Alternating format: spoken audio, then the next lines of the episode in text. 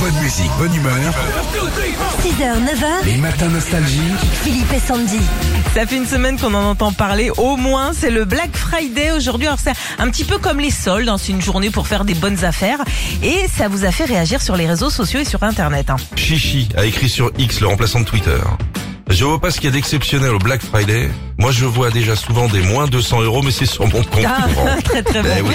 Très, très bon. Alors là, il y en a un que j'adore aussi, c'est Robert Toto, un peu dans le même style, qui a écrit « Vendredi, c'est Black Friday. Samedi, c'est Agio Saturday. Ah, et lundi matin, c'est l'appel du banquier Monday. » Oui, oui. C'est drôle. Il a raison, il a raison. Toujours à propos de ce fameux Black Friday, où normalement, on fait des affaires avant Noël.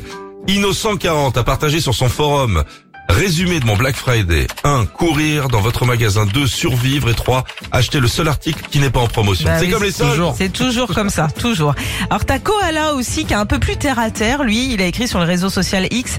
J'ai lu que les gens allaient profiter du Black Friday pour faire leurs achats de Noël.